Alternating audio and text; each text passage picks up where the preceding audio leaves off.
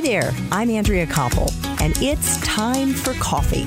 The podcast where you get to hear firsthand what the jobs and careers that interest you the most are really like. Hey there, Java Junkies. Welcome to another K Cup mini episode of Time for Coffee. By the way, K cups come in three sizes single, double, and triple shots, or roughly one minute, five minutes, or 10 minutes in length. So if you don't have time to throw back an entire caffeinated career conversation, these K-Cup mini episodes of T4C can give you a quick caffeinated fix, whether you're on the go or you only have a few minutes to binge. So grab your mug and take a chug, cause it's time for a caffeinated career double shot K-Cup with my guest, Dr. Aidyl Gonzalez Serricchio.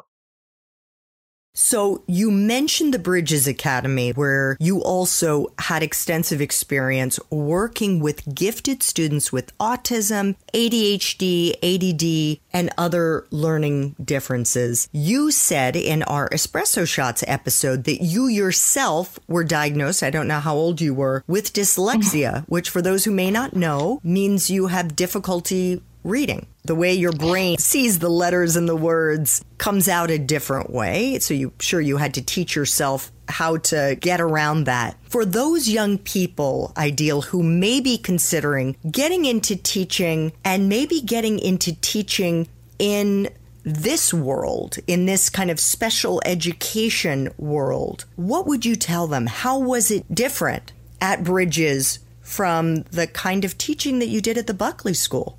Definitely. I want to just tell you my story of how I found out I have a learning difference. I didn't know until I was in college. Again, coming from the South Bronx, I mean, no one knew about learning differences. Either you were able to stay in the class without disrupting or hurting anybody, or you're not able to, so you were in the special needs classes. And when I was coming up through my education, I was doing okay because I always read the exams and the tests and the homework because we were a bilingual school. But once I got into high school, since they stopped that and my reading processing, I didn't know at the time, I wasn't doing very well. I remember my SATs, I didn't even break a thousand. And I was so worried. I remember my mom and my father. Again, I'm the first one who ever graduated from college in my family. So they're like, graduate from high school, get a little job. That's all they expected of me. That's a success story. I didn't want that because I saw so many of my friends die because of choosing the wrong path right in front of me.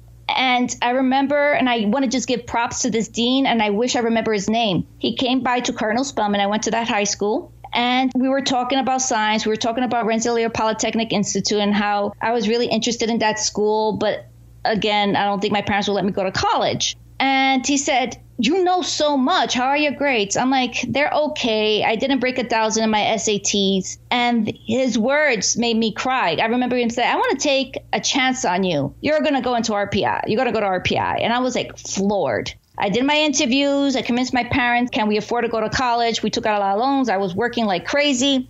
And I got into RPI. I was so happy. This is an engineering college in Troy, New York. And that first semester, I failed everything. And I'm like studying 24 7, never slept. I was taking Vivarin, remember that? Vivarin and oh, Jolt. Yeah. I needed to stay up all the time. I was also working to support myself. And I was also a cheerleader. And I was failing. My mother's like, I told you so. I remember I called my mom and I told you so. And I'm like, okay, crap. I thought I was going to be a statistic. Just join a gang, just die by 21. Because that's basically what was conveyed to us, at least when I was growing up. Until I met my boyfriend, now husband, he noticed that I know so much, but I wasn't answering the questions that I was reading. And he grabbed me by my hand, took me to the learning center, interrupted a meeting from Dr. Brown. I'm sorry I'm interrupting your meeting, but she needs help.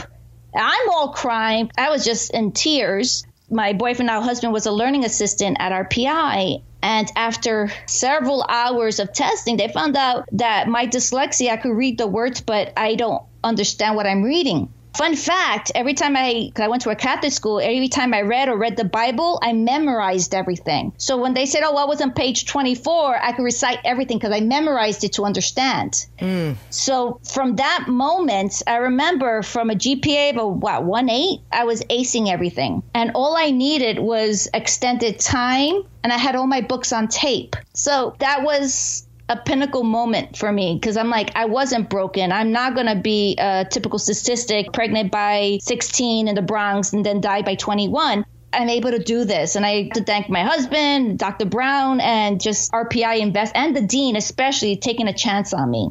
My own personal accomplishment, like academically, is not my PhD. Is graduating from RPI with uh, cum laude honors and getting into Caltech because I'm not afraid to work hard. That's never a thing for me. I know it's going to be forever for I just deal. I work harder than another person, but I'm so proud of that because I thought I was never going to get out of the South Bronx because it was not a pretty sight growing up there. So when I convey that story to my Bridges students and saying, hey, you could be anything. Yes, you may not be doing well, but you're still learning the skills and how to learn for yourself because you're not going to have somebody running a marathon if they have one leg. You're not going to take a driving test without your glasses. So you still need your tools in order to be successful and just doing your academic work.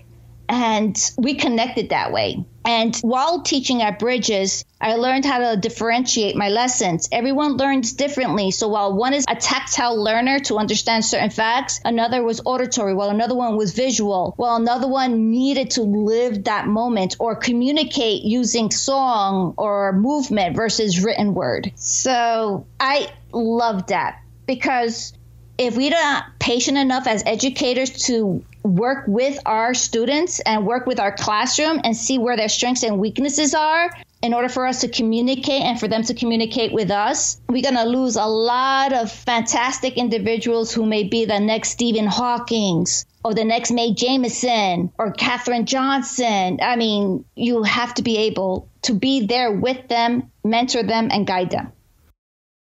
Thanks for tuning in to this K Cup mini episode of Time for Coffee. If you want to listen to our entire caffeinated career conversation, please check out the show notes for this episode. Thanks so much for listening to Time for Coffee, where the professionals in the jobs that most interest you always have time to grab coffee 24 7, no matter where you live. I have one quick favor to ask you. Remember to rate, review, and subscribe to Time for Coffee. Thanks so much.